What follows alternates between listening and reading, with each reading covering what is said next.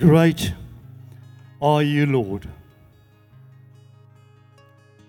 Here maak nie saak wat ons glo of wat ons nie ver, verstaan nie en wat wat aangaan ons lewens. Ons verklaar een ding van môre. Great are you, Lord. Name above all names.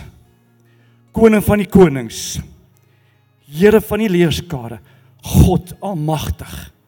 Great are you, Lord. Dankie Jesus dat U vanmôre hier met ons is Heilige Gees dat U ons reeds in ons harte werk vanmôre vir 'n bonatuurlike ontmoeting met die koning van die konings van môre. O Here. Ons het U so so nodig vandag. Wees met ons. Ons loof U. Ons aanbid U. Ons eer U. Great are you Lord. Amen. Amen. Prys die Here. Amen. Sjoe, worship span. U het ons vanmôre tot in die hemelkamer gebring en nou moet ek vanmôre woord bedien. Ek moenie daar onder staan en skree nie. Want jy sien, ek kan nie goed sing nie, so ek skree, dan klink dit nie so baie nie. En ehm um, wat dan gebeur is dan dan moet ek my stem nou, dan sê haleluja, daar's die ligte aan. Amen. Ek kan al geseën, julle kan my sien. Jo, prys die Here vir vandag. Amen. Ek het 'n uh, Ja, ek moet nie ek is so half emosioneel vanmôre. Dis asof ek vandag se boodskap wat die Here my wil deel met ons wil deel is is supernatural, is bonatuurlik. Amen. Ek wil vir julle almal vanmôre welkom heet. U by die huis daar. Ehm um, en so aan. Ek wil vanmôre vir Alida en vir Marcus welkom heet by ons. Hulle is van Premier, kom as julle hande klap. Lewende Woord. Premieria, hoof van Lewende Woord. Hulle is hier vanmôre van, van, van uh, hierdie week van ons goeie wyn te proe. Ons praat nie van ek, ek ken nie wyn nie, jy moet my help. Maar goeie wyn, amen. Uh, julle wat nie drink, moenie drink nie. Asseblief, moet nou nie vanmôre sê, "O, Jean Jesus kan wyn drink nie." Nee, dis nie wat Jean sê nie. Amen. Welkom julle natuurlik ons hoof van die huis, JC en sy en en al die kenners. Ehm um, ons het nie genoeg tyd nie. Alwys al die name genoem. Nee, ek spot. Al die kenners. Jy sy verteenwoordig die hele kroos. So as jy wil weet hoe gaan met met die kinders, gaan na haar toe. Sê weet hoe gaan met al die kindertjies. Amen. En dan familie. Ek sien ons het oral se ons het van Newcastle reg. Newcastle se mense. Ehm um, het gesê iemand van van Centurion is 'n nee, wie se ehm um, jy's van Centurion. Ons is jammer. Ek spot. Nee nee, nee ek spot. Ons in plek daai. Jammer. Ons is natuurlik in die Weskaap. Wie is nog van buite die grensposte van ehm um, die Republiek van Suid-Afrika? Enige iemand? Waar is jy? Waar is u vandaan? Engeland. Oh Lord. Well done. Prys die Here. So, kan ons 'n persoonlike vraag, hoe gaan dit met Charles? Net seker maak Charles is alright, né? Nee. Ons koning Charles, né? Nee. En waar is u vandaan? Walvis Bay, ook buite die grenspoort. Wow, prys die Here. Jo. Sjoe, is welkom elkeen van julle, en ons gewone mense by die huis, welkom vandag in die huis van die Here. Ek is so opgewonde vandag saam met dit woord te breek en hoor wat die Here vandag in ons harte wil deponeer rondom hierdie Kersseisoen waarin ons gaan. Amen. Ek het vanmôre die voorreg om saam met die woord met julle oop te breek, maar voor ons daartoe gaan, ehm um, ons wil vanmôre iemand spesifiek inseën. Gewoonlik sien ons babas in 'n sekere tye, maar uit my my my vorige gemeente daar in Lambersbaai, die dogter wat uh, voor ons groot geword het, eintlik 'n jong vrou is vandag. Haar haar dogter word vandag ingeseën en het my gevra of ek spesiale vir hulle kan doen en ek het ingestem. So ons gaan vanmôre, ek gaan vir Chanel Marie vorentoe kom en dan met haar jong dogter en ek met die naam mooi uit. Dit is Eva Scarlett. Eva Scarlett, kom ons kom vir my vorentoe Chanel Marie. Uh met ek vanmôre die voorreg het. Ek het onlangs ook van die sissies gedoop. So if me hierdie kan kom staan. Ehm um, baie baie welkom vanmôre. Hier's 'n jong dogter. Ehm um, kom neem foto's asseblief van ons en sit dit op Facebook. Nee, ek spot. Ehm um, kan by Facebook kom hoe anderster. Daar sê ons smile vir die kamera, die mic en nou lyk ek baie belangrik. Wat 'n voorreg. Ehm um, ek ken julle ek ken julle nou al 11 jaar. Jy het eh, 'n uh, pad saam met ons gestap en jou ouers was deel van my bestuur gewees aan Lambers Bay, Ben en Ben en Corrie en dan het jy vanmôre jou dogter gebring om maar voor die Here in te seën vandag. Amen. En uh, ek het besonderse woorde vanmôre met jou wil deel as jy nie omgee nie.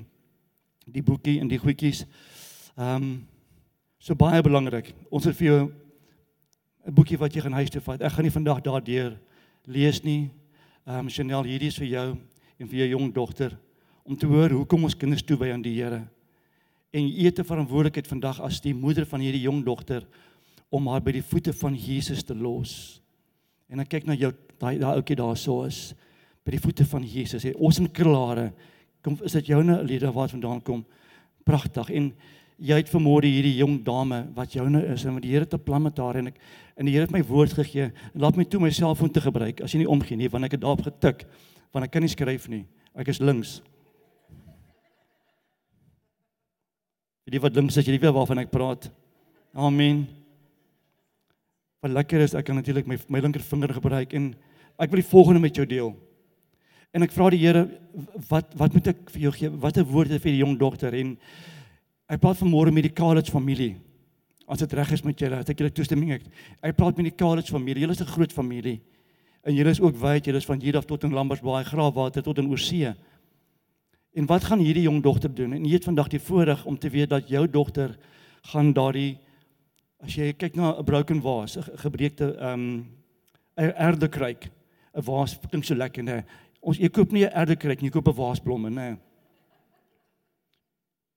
Hierdie dogter is daardie goue gekraakte areas waar die college familie vir baie jare mee geworstel het. Nie weet waartoe ek gaan, ek gaan nie uitbrei oor nie. Maar die Here wys my dat hierdie dogter is die volgende. Ek gaan nie ek gaan die woord gebruik. Dis 'n Japaneese woord. Ehm um, kintsugi. Kintsugi. Ken julle dit? Dis nie sushi nie. Dit is kintsugi. In die in die in die benaming the beauty of imperfections. En die Here wys my baie baie duidelik, Chanel, dat jou dogter gaan daardie gebreekte erdekryke van julle familie en van julle verlede en dan ook verder gaan sy die goud wees wat gebreekte erdekryke gaan herstel. So haar taak is baie besonder. Want sy is die jongste in julle familie. Maar sy het 'n besonderse taak wat die Here haar gaan gebruik om gebrokenheid te herstel in moeder se hart, ouma en oupa en al die sissies en boeties te herstel. So het vanmôre die taak om haar te leer rondom hierdie erdekryk en rondom hierdie ehm um, hierdie beginsel van the beauty of imperfections repairing broken broken pottery by mending areas of leakage does it all mix with powdered gold silver. Dit is 'n besondere taak vir môre. Amen. So ek wil dit oor haar spreek vir môre. Dis die woorde wat die Here vir my gee rondom u dogter, ehm um, Eva Scarlett. En dat jy as moeder sal weet dat haar taak is groot, maar jy word toegerus om haar op te lei met die hulp van die familie om hele familie te herstel en dan die kerk van Jesus Christus verder te vat. Sy's 'n koningsdogter en die Here het 'n groot plan vir haar. Amen. So Vader, ek wil nou vanmôre kom in Jesus naam. En ek wil Ewa Scarlett by U vanmôre kom neersit Jesus. Waar sy die goud gaan wees wat hierdie gebroke gebroke erdekruike gaan herstel, aan mekaar sit. Dit gaan perfek lyk. Ek wil U eer Here vir die groot ehm um, voorreg wat U op haar sit.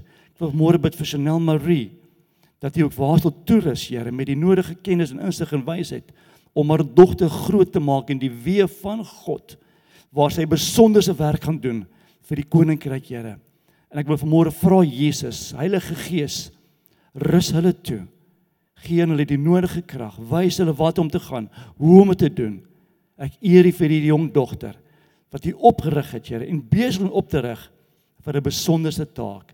So Vader, laat U wil nou geskied oor ma en oor dogter.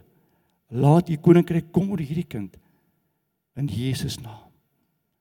In Jesus naam. Amen. Bless you. Hier's 'n boekie binnekant.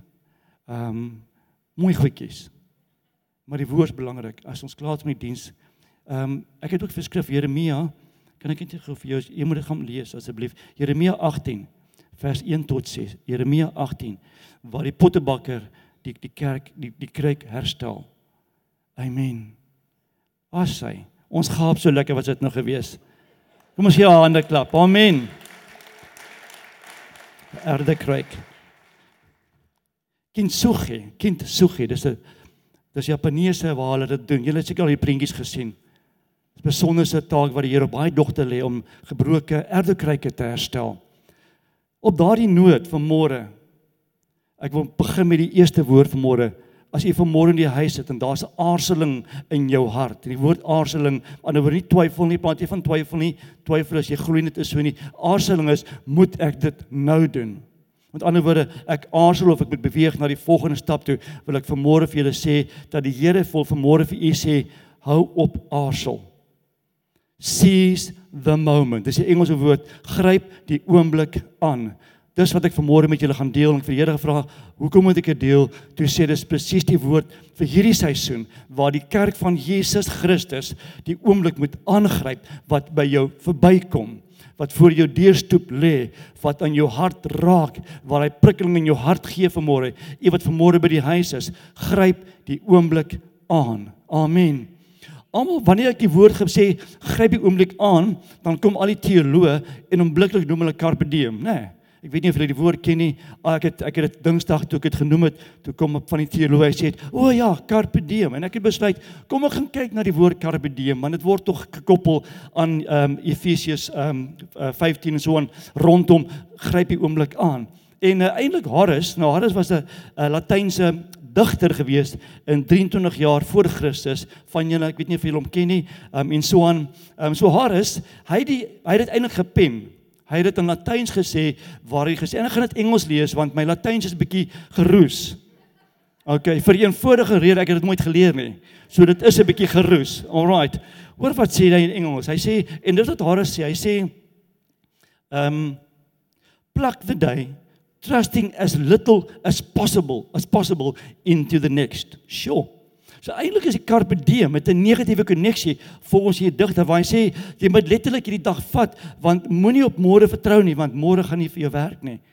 En toe kom 'n ouetjie met naam van Robert uh, Frost, uh, hy is in die nuwe in, in ons bedeling iewers in die uh, sal my nie te lank terug nie en hy het 'n bietjie verander. Hy vat hierdie woord plak plak weg en hy sê die woord season. So wanneer ons praat van season moment, is dit Robert Frost wat dit vasgemaak het. Hy het 'n bietjie anders te gesê en ek gaan in Afrikaans vir julle lees. Robert Frost sê die volgende: Wees gelukkig, gelukkig, gelukkig en gryp die dag van plesier aan. Sjoe. En ek sê Here, maar dis nie wat ek wat U vir my gee nie, is presies Johan. Ons vat iets wat ons hoor, die woord carpe diem en ons sê seize the moment, maar die Here sê dis nie wat ek vanmôre met jou wil deel nie. Ek wil vanmôre met jou deel, Jean, daar's oomblikke wat ek en jy het. Oomblikke wat ek met jou wil gesels, oomblikke waar ek in jou hart wil deponeer. En dis wat ons vanmôre gaan hoor by die hart van die Here is baie belangrik is gryp jou oomblik met God aan. Amen gryp jou oomblik met God aan. Daar's momente in ons lewens waar dinge radikaal verander. Amen. Maar as ek daai moment nie raak sien nie en ek vat dit nie aan nie, gaan dit verby my gaan. En dan is spyt te laat. Ek kan vanmôre getuig, ek het die Here ontmoet in 2001 saam met my bruid. Sy het eintlik gesê, "Jean, kom ons gaan kerk toe." Die seuns moet in die kerk kom. Nou lag jy, nê? Nee. So sê sy, die seuns moet in die kerk kom. Dis sê ek, ag, hierding, is dit op Sondag? Ja, weet jy my vrou, ek ek ek rus op Sondag. Want ek is toe 'n voltyds ambagsman en ek het 7 dae, 6 dae week gewerk, maar ek het toe oortuig want sy is relatief oortuigbaar, nê? Nee. Jy ken my bruid, ehm um, sy is oortuigbaar en so aan. En uh, ek het die Here ontmoet. En daardie oomblik het my lewe verander. Dank die Here dat sy genade oor my rus. Amen. As jy vanmôre hier sit en jy weet waarvan ek praat, prys die Here dat daar momente is waar God ons verander en ons lewens verander. Amen. Goed. Kom ons gaan aan met wat wil die Here vanmôre sê? Die Here wil vanmôre van sê daar's voorafgestelde ontmoetings wat hy met elkeen van ons het. Voorafgestelde ontmoetings waar God my wil ontmoet, waar daar 'n oomblik is waar God in my hart wil deponeer, 'n oomblik is waar die Here my lewe wil verander of hy wil hom versterk of hy wil hom verryk. Amen. Ons sing vanmôre worship span is your breath in our lungs. En terwyl ons dit sing, ervaar ek weer by the way, net voor ek aangaan, die kameramanne hier by ons is baie baie fiks. Amen. Die kameraman is baie fiks van ons gaan net swing toe. As jy reg Jacques, get jy my? Amen. Ons beweeg hier by die kerk. Ons beweeg. Amen.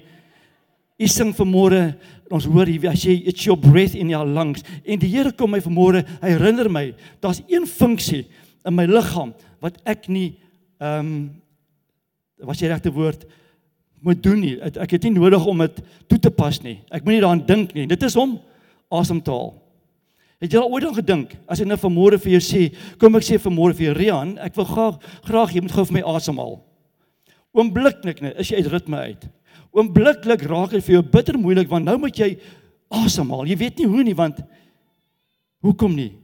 Want die DNA van God, die Heilige Gees laat my asemhaal sonder dat ek nodig het om daaraan te werk nie. Amen. Is die Here net goed nie?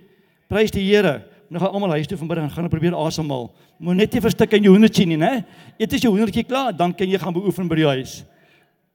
So, drie waarhede wat die Here vanmôre wil deponeer in die harte van elkeen van ons. Drie waarhede rondom gryp jou oomblik aan. Nommer 1, ek gaan as vir julle lees. Jy moet glo. Jy moet vanmôre glo dat God oomblikke vir jou het. Jy moet vanmôre glo dat momente in jou lewe is waar God jou wil ontmoet, waar daar 'n plan van aksie is in God se oë vir jou. Amen. So moet vanmôre glo daar is oomblikke vir elkeen van ons. En baie keer is dit letterlik 'n oomblik. Net so, dis 'n oomblik. Amen. En ons moet vanmôre regtig waar ingestel wees vir die oomblik wat God u wil ontmoet van môre, net so voor die Kersseisoen. Amen.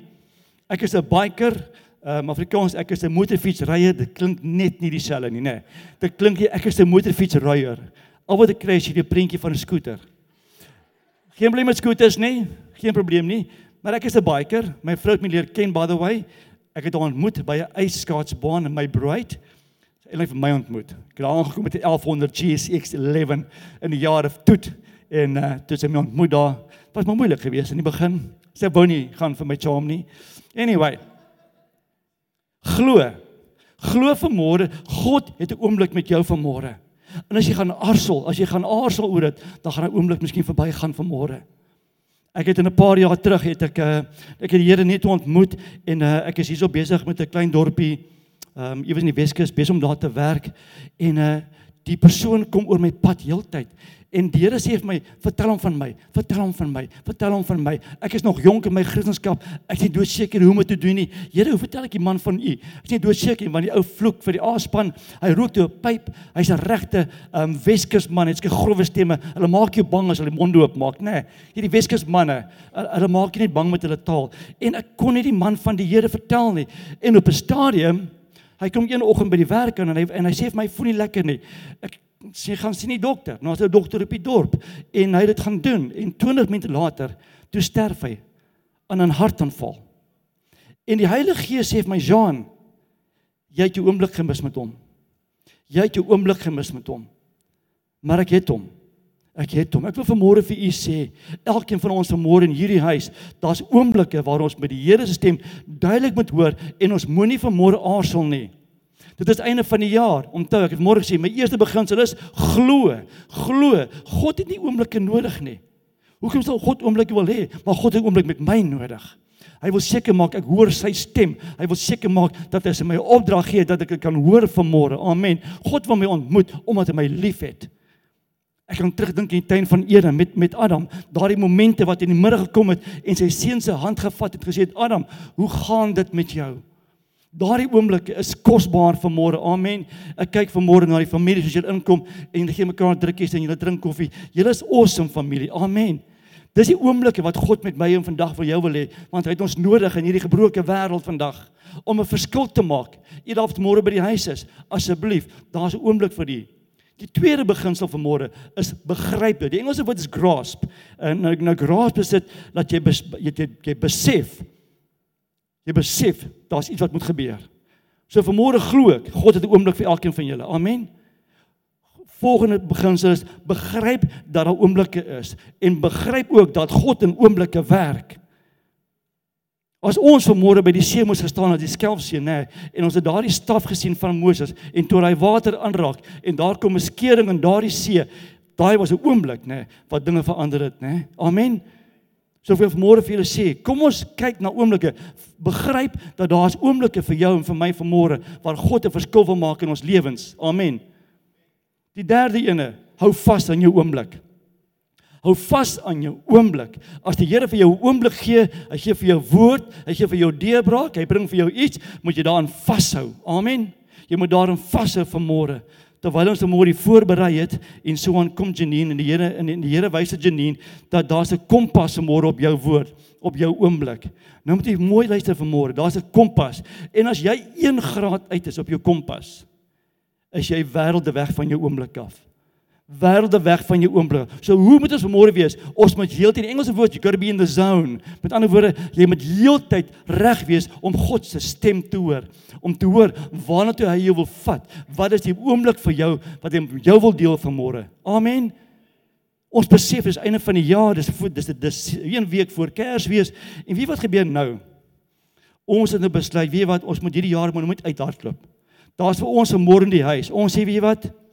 Ek dink nie ons gaan veel meer kan doen nie. Ons het 12 dae oor, is ek reg? Ongeveer plus minus 12 dae voor einde van die jaar. Van julle wat kan wiskundig is, stem net saam. Die ander, julle weet dis net nou om die draai. Ek dink dit is 14 dae. 2 weke, 14 dae. Klink dit? Daar sê nou dat julle aandag. Baie dankie. 14 dae oor. Wie wat doen ons baie keer, nee? Ons sê vir onsself, Daar's 14 dae oor vir die jaar. Ek kan nie meer 'n verskil maak nie. Ek gaan maar dat die jaar uitloop en volgende jaar, ja, Here, volgende jaar gaan ek weer probeer. Klink dit bekend? Klink dit bekend? En die Here sê vir my, Jean, ek kan nie bekostig om 'n oomblik te mors nie. Ek kan nie bekostig om te sê ek gaan 14 dae in die drein gooi van volgende jaar 2023, Here, dan gaan dit uitwerk. Dan gaan ek weer probeer nie. Die Here sê baie baie duidelik, ek het die hemel en die aarde in 6 dae geskaap, Jean. Hoekom kan jy tyd mors? Dan kan jy maar net sowel jou oomblikke wat ek vir jou het, ook in die drein afgooi. So as jy vanmôre hier sit en sê vir jouself, jy by die huis, weet jy wat nê, nee, ek gaan my hierdie jaar net deurdruk en net maar nou uithardloop en volgende jaar van voor af probeer. Jy probeer vandag. Jy vat vandag die geleentheid wat God vir jou gee en sê Here, ek het 'n oomblik met U nodig. Ek het 'n deurbraak nodig. Ek het verlossing nodig. Ek wil iemand van U vertel. Gebruik die oomblik. Amen. Moet net nie gaan na die winkelsentrums toe nie want daai oomblik is like crazy. Ek vat my bruid, ons het 'n uh, vir haar verjaardag, vat ek haar na potter potte bakkerplek toe waar jy die ding verf en dan brand hom vir jou. En dis 'n pragtige idee by the way, the clay the clay cafe. En uh op pad daartoe, toe lyk dit my of die hele noord die noorde kant van van van Brackenfell is almal op pad kyk 'n um, pad ehm um, ehm um, Canal Walk toe. Toe dink ek, Here, dis die verkeerde oomblikke, né? Ek wil nie daar wees nie. As jy vanmôre hier sit en jy aarsel oor die einde van die jaar, jy sê vir jouself, ek dink nie ek kan enige deurbraak kry nie. Ek dink nie ek kan enige verskil maak in my situasie nie. Dan moet jy vanmôre sê, Here, ek bely my sonde, ek bely my ongeloof, Here, ek soek 'n oomblik met U. Ek soek 'n oomblik met U. En die Here staan reg vanmôre om my oomblik met U te vat en jou lewe onherroepelik te verander. Amen. Ons moet tog nie vandag vasgevang word in die Kersseisoen waar ons dink almal rus nie. Ons los mos Jesus by die huis. Mamy pak alles, nê. Nee, by the way, ons is pad gister na Wellington toe na my kleindogter toe gaan oppas en hier moet 'n hierdie one stop hier op N1. Ehm um, daar's 'n one stop daar. Daar staan 'n man met sy suitcases. Hy soek 'n lift en hy het dit op pad gebring. 'n bad. Nou dink ons die broer gaan iewers hy gaan sy bad saamvat. Hy vat alles saam. Nou wonder ek, ek wonder of hy Jesus saamvat vanmôre. Jy sien ons maak reg vir Kersdag. Ons maak reg, ons gaan eet, ons gaan familie sê, dit is beautiful. Dis wat die Here wil hê. Hy hou van die idee van familie wees. Maar God sê moenie jou oomblik weggooi vir wat die wêreld aan u verkondig nie dat jy mag nou rus en dit is oukei nie. Die Here het nie tyd vir dit nie. Hy sê nou is die oomblik vir jou. Kom ek gee julle twee voorbeelde. Amen. Want ons moet ons skrif aanhaal. Amen. Ons is mos in die kerk. Algerig, almal se Bybels al opgeblaai en reg want julle gaan net hoor wat ek wil hê. Ek hoop julle is by die regte bladsy profeties, die wie se Bybel oop is. Twee voorbeelde. Ou Testament, Noag. Die Here vat my na Noag toe. Né? Nee. En dan vat hy my na Nuwe Testament na die Samaritaanse vrou toe. Kom ons hoor wat sê die Here van Noag. Baie interessante storie teen alle denkbare logika teen alles wat hy gedoen het gryp Noag 'n oomblik met God aan gryp Noag 'n oomblik met God aan die wêreld sê vir hom Boeta jy is van jou kop af wat dink jy doen hy los ons bome uit nee ek het 'n oomblik met my God Ek het 'n oomblik my Skepper. En teen alle logika kom hy en hy luister na God se stem. Hoekom? Want hy was 'n regverdige woord, sê die woord, en hy het saam met sy God gewandel. Kom ek gee vir julle skrif, dan kan ons dit saam lees. Die eerste skrif van môre is natuurlik eh, Genesis 7 vers 9. Hy het geglo. Dit is die geskiedenis van Noag. Noag was 'n regverdige, opregte man onder sy tydgenote. Noag het met God gewandel. Daardie laaste gedeelte wat nie daar is nie. Ek neem man, was jy daar gewees? Nie daar nie. Is dit nie daar vanoggend nie? So die skrif is nie daar nie. Met ander woorde, die oomblik is gryp jou selfoon, kry jy Bybel, kry jy Tommy, kry jy Bybel oop. As jy wil hê, my lief, gee my Bybel vir iemand, gaan lees asseblief daar. Ek het tog se nodig. Ek weet nie waar skrif vanmôre is nie. Ons vergewe diegene wat vergeet het of die masjien wat vashaak. Genesis 7 vers 9. Die laaste gedeelte van daai versie, Noag het met God gewandel. Met ander woorde, Noag was in konstante oomblikke met sy Skepper gewees en daarom God hom regverdig gesien en daar kom God vir hom gesê het opdrag gee, ek wil hê jy moet jy moet 'n ark bou. Hy was heeltyd besig met oomblikke met God, hierdie Noag van ons. Amen. Kom ek sê, dit was die geloof en volgende. Ehm um, toe begryp jy dit. Genesis 7 vers 22. En Noag het dit gedoen net soos God hom beveel het so het hy gedoen. God uh, Noag besef, hier's 'n oomblik met God. En Noag besef hy moet na God luister en hy gaan en hy doen wat God vir hom sê. As jy vanmôre 'n opdrag van God kry, as jy vanmôre hoor wat die Here in jou hart vanmôre sê, moet nie aarzel nie. Amen asseblief. Moet nie aarzel nie. Kan ek vanmôre se bold wees om te sê, nee daar agter Alex is ons doopbad. Ons het 'n bietjie mense vergeet om vertel dat ons doop elke Sondag na diens. As jy vanmôre in die huis sit en eers nog nie groot gedoop nie, nie wil vanmôre daardie geleentheid gebruik, moenie aarzel nie. God het 'n oomblik vir u vanmôre by daardie doopbad. Hy wil jou lewe onherroepelik verander. Vat daardie bult en sê Here, ek hoor u, ek glo u, ek begryp dit. Ek wil vanmôre gedoop word. Amen.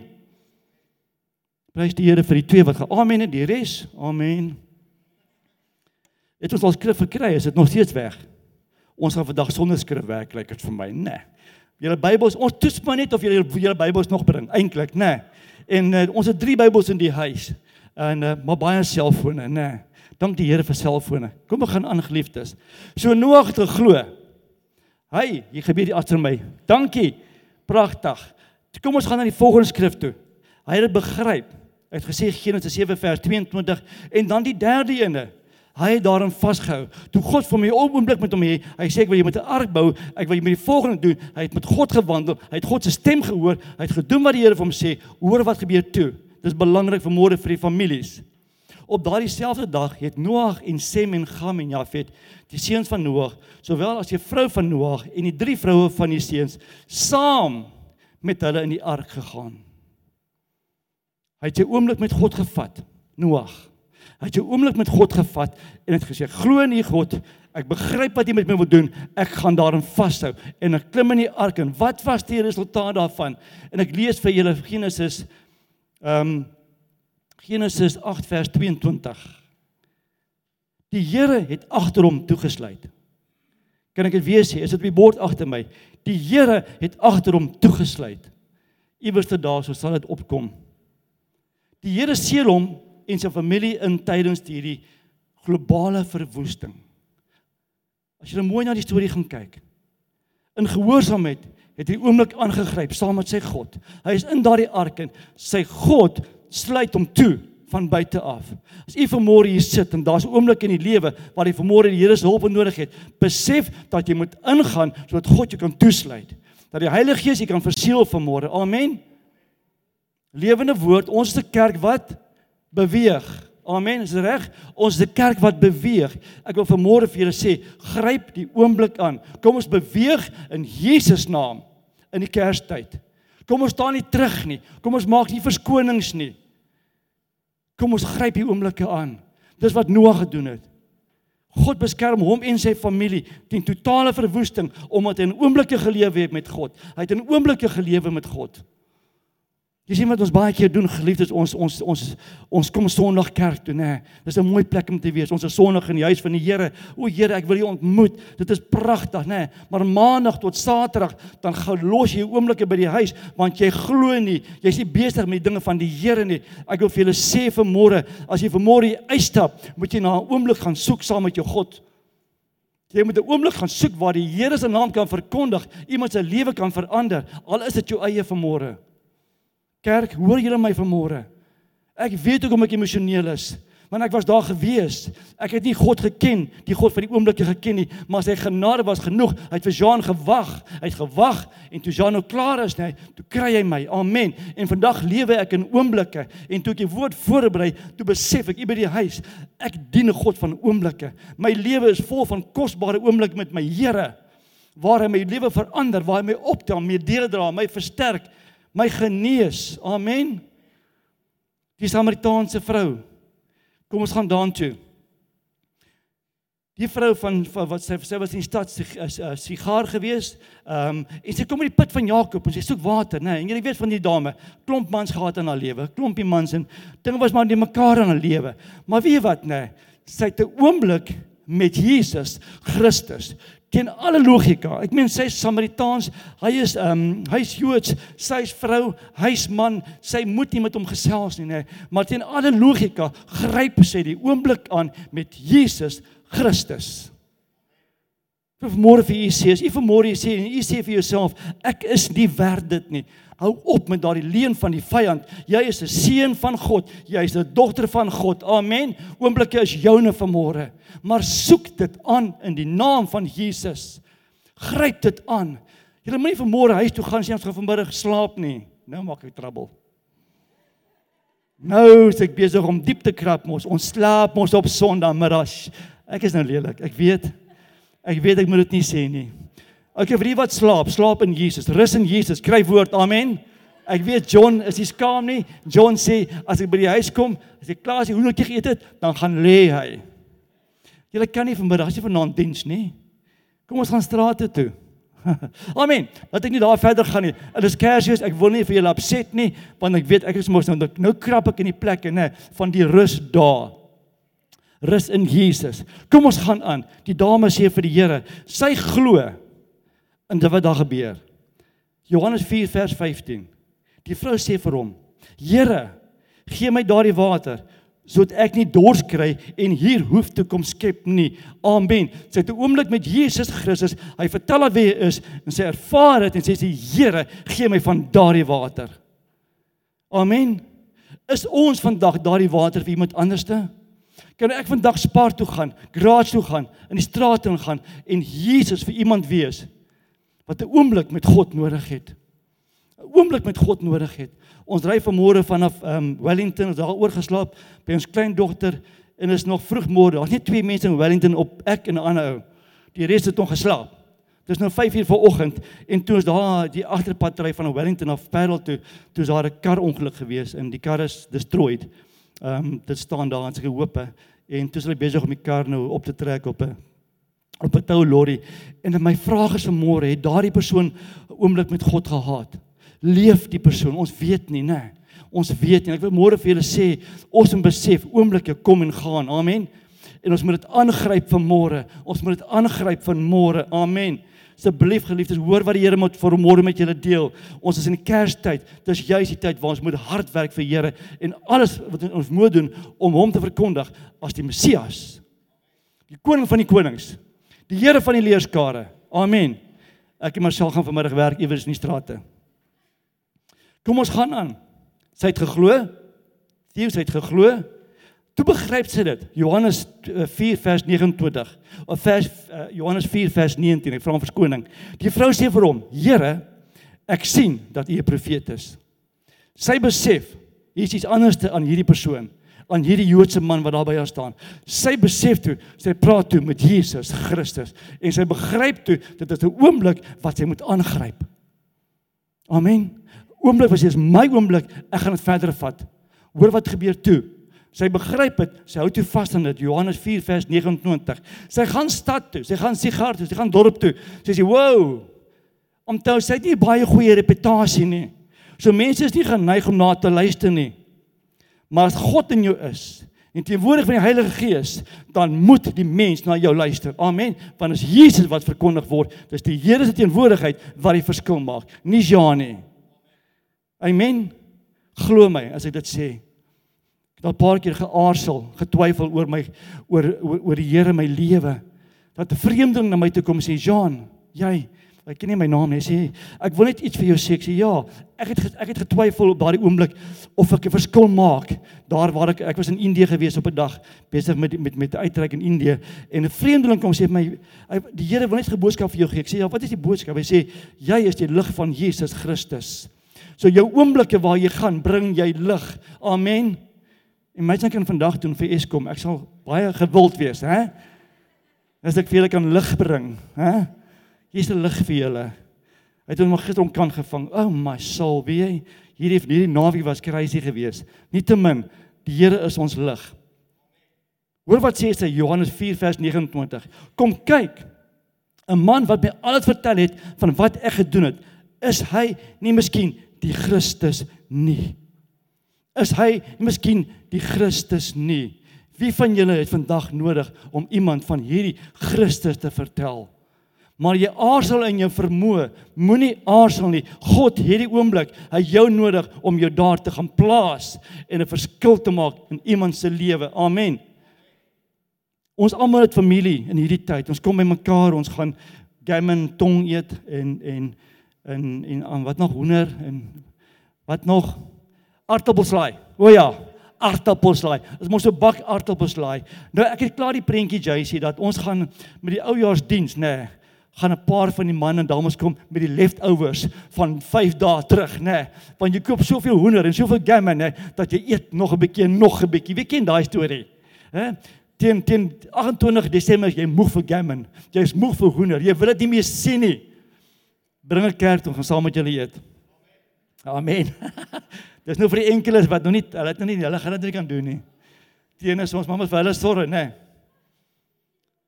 Wat is die resultaat van daardie dame? Wat daardie dag by die put van Jakob geglo het dat dit is die Messias wat voor haar staan. Wat begryp het dat hy is God. Wat daaraan vasgehou het. Haar lewe het onherroepelik verander. Maar hoor wat daardie gebaar van haar gedoen in daardie dag. Johannes 4 vers 41 en baie meer het op grond van sy woord geglo. 'n Stad is gered deur een persoon wat die oomblik met Jesus aangegryp het. 'n Stad is gered een oomblik met Jesus Christus. Amen.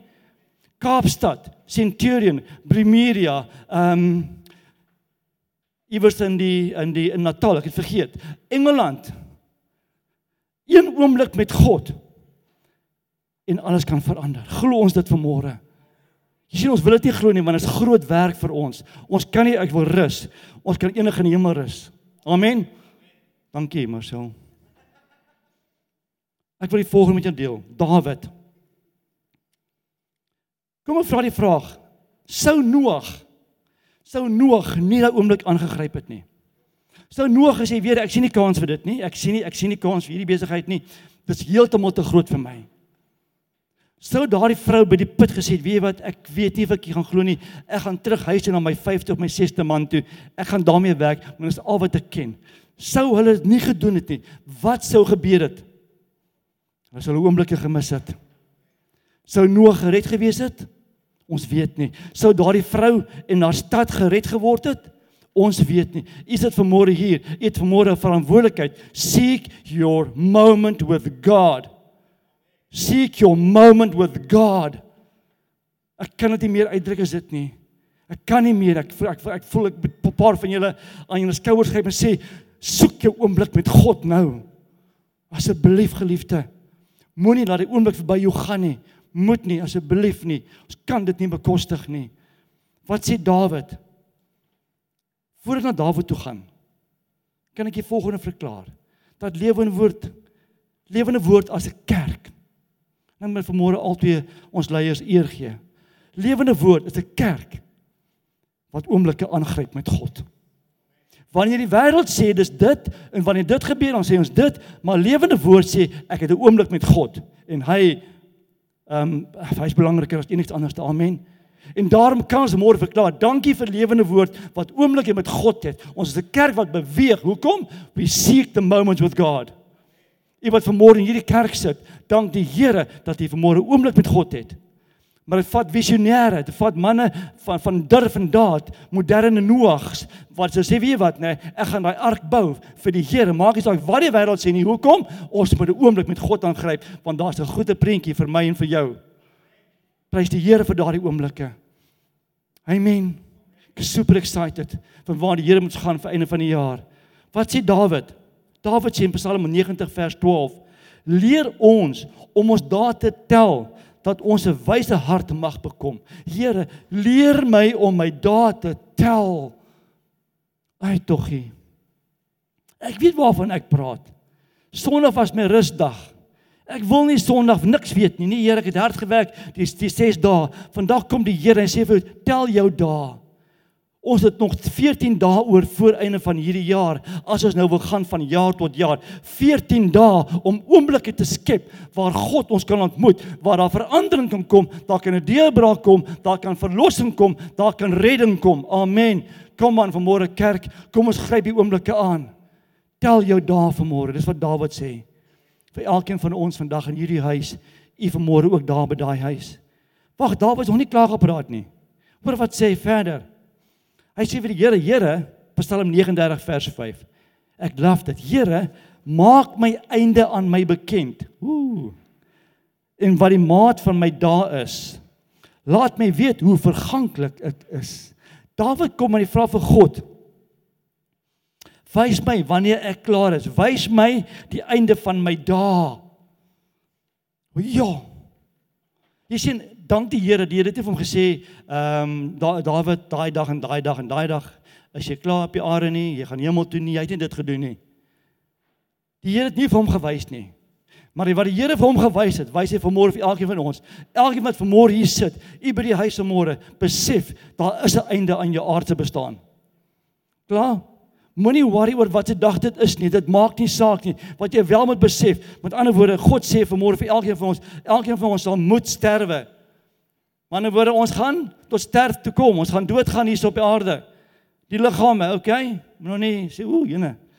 Nou is dit ons het gegaan van oomblikke nou gaan ons na dood toe nie. Die reine waarheid is, jy gaan nie vir altyd hier bly nie tensy die Here nou kom nie. Maar kom ons sê laat hoor wat die Here vanmôre in jou hart sê. U weet reeds, né, dat jy gaan tot sterwe kom. U weet reeds dat jou tyd op hierdie aarde vasgemaak is, né. So wat het jy vanmôre? Jy het oomblikke Jy het oomblikke waar God jou wil gebruik. Jy het oomblikke met jou Hemel, met jou Skepper vanmôre. Amen. Ek is opgewonde om te weet waarmee die Here besig is. Ek kan nie, ek weet ek klink net terrible. Ek wil nie bekos om te slaap, ons moet slaap. Amen. Ons moet slaap. Reg? Wanneer dit donker is. Hm, nee. Okay, daai kant wil net altyd slaap. Wil julle wakker bly? Ons kan vanaand gaan slaap wanneer die krag vergaan, 8 tot 10 uur. Dis 'n terrible tyd, hè? Dis die mees awkward tyd om te gaan die krag gaan. Want because by jou jou jou kop sê vir jou is dis tyd om te eet en so aan en dan ag hier dan sit jy daar in die donkerte. Jo, dis terrible, hè? En dan raak jy nie slaap, ons kyk jy wakker 10 uur en dan jy die dag is klaar. Nuwe dag. Dan is jy nie eens nog dieselfde dag by the way en dis net dis net nou nou gewees. As as jy loop so, dit vang my geweldig. Ek ek kan nie so, dis my klok werk nie so nie. Ek wil vanmôre vir julle sê, gaan daarmee afsluit. Dat God gaan nie sy oomblikke op jou afdwing nie. God gaan nie vir Jean hier gryp in die skou en Jean, hier's 'n oomblik vir jou. Is kardinaal. Dis lewensveranderend. Dit gaan jou lewe verander, dit gaan iemand anders lewe verander. Jy moet verby luister nie Jean, God doen dit nie. God is 'n gentleman. Hy gaan dit nie doen nie. Maar die Heilige Gees, amen. Hy prikkeling in jou hart wat met jou praat derentyd vir Jean sê Jean ons het vanmôre gehoor Joyce het laasweek het was hy ontmoeting by 'n by 'n by 'n besigheid. En uh, hoe die Heilige Gees in sy hart deponeer en vir hom sê vertel die man van Jesus deel Jesus met hierdie persoon. En Joyce het gereageer en daardie man van Jesus vertel. Amen. So ek wil vanmôre vir julle sê as daai prikking in jou hart kom die Heilige Gees God gaan jou nie dwing nie, maar hy gaan met jou praat. Hy gaan jou herinner hoe lief hy jou het. Hy gaan jou herinner wat hy vir jou gedoen het. Dis daarom wil ek vanmôre vir u sê, as die Heilige Gees met u vanmôre praat en nie aarzel oor dit, gryp daardie oomblik aan. God wants to meet you. God wil jou ontmoet. Amen. Ek gaan daarmee afsluit. As jy kan vorentoe kom worship span. Ek gaan julle terugvat na Efesiërs 5 toe. Dis waar die carpe diem so inkom. As ons praat van carpe diem, dan kom dit nou gewoonlik Efesiërs 5 hier van vers 15 tot 17. Ek gaan dit met julle lees vanmôre, u daar by die huis. Hoor wat sê die woord. Pas dan op dat julle nou geset wandel, nie as onwyse nie, maar as wyse. Koop die tyd uit omdat die dae boos is. Sjoe, dis 'n kwaai kersfees um, boodskap omdat die dae boos is. Jy sien ons almal hou van die Kerstyd. Ons love dit. Ons gaan nie vanmôre argumenteer oor bome en oor liggies nie. Maar hier's bose dae. Want die wêreld steel tyd met Jesus Christus. Hy het aarde gekom in hierdie tyd. Hy het gekom as die leeu, ag as die lam van God om vir my en vir jou te sterwe.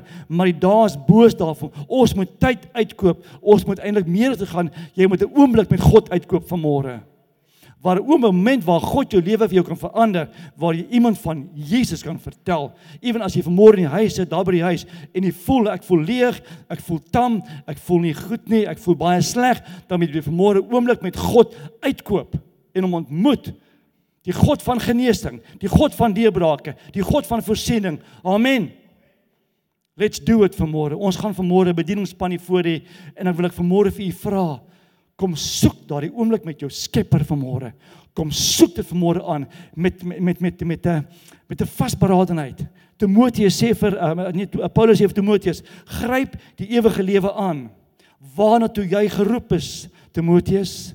Ek wil vanmôre vir julle vra, kerk van beweeg, lewende woord, by die huis, gryp vir 'n slag, die oomblik met God dan. Wees bietjie vraatsig. As jy moet iemand uit die pad stamp, stamp saggies, maar stamp nog steeds. Kom by die Here uit vanmôre. Amen.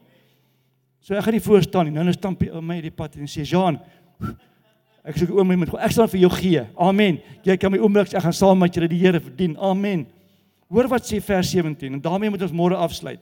Jenny nou, dis nou die dis nou die derde of vierde keer wat ek dit sê. Nee, ons pastore hou ons van daai woord. Ons gebruik dit nie altyd nie. Ek gaan nou afsluit dan raak die mense net so net, net so lekker kan sit dan gooi ek weer so 'n bietjie met nog 'n woordjie. Dan dink hulle, ag, jy net die hoendertjie, die hoendertjie. Los die hoender. Hy het sy oomblik met die vreug met die met die met die met die stoof. Hy is in sy eie oomblik, hy weet niks van jou nie. Amen. Vers 17. Features 5. Vat dit huis toe. Daarom moet julle nie onverstandig wees nie, maar verstaan wat die wil van die Here is. Moenie onverstandig wees nie. Wat is die wil vir God vanmôre? Ek het 'n oomblik met jou nodig. Ek het oomblikke vir julle vanmôre. As julle vanmôre worstel, kom vorentoe vir bediening. Dat God 'n oomblik in jou gaan herstel waar daar verandering gaan kom. Iemand se lewe kan verander. My parting words. Like dit. Ek kan net die wil van die Here verstaan as ek in sy oomblikke wandel. Ek kan net die wil van God verstaan as ek oomblikke met God het.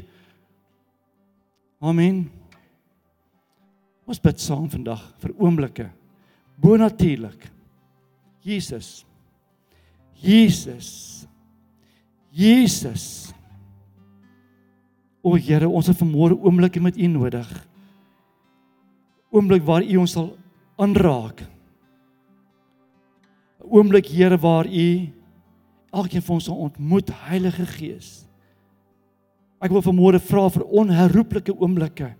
Momente, Here, waar die hemel oopgemaak word waar die aarde geskei word waar dinge verander word Jesus omdat u die by daai put kom staan.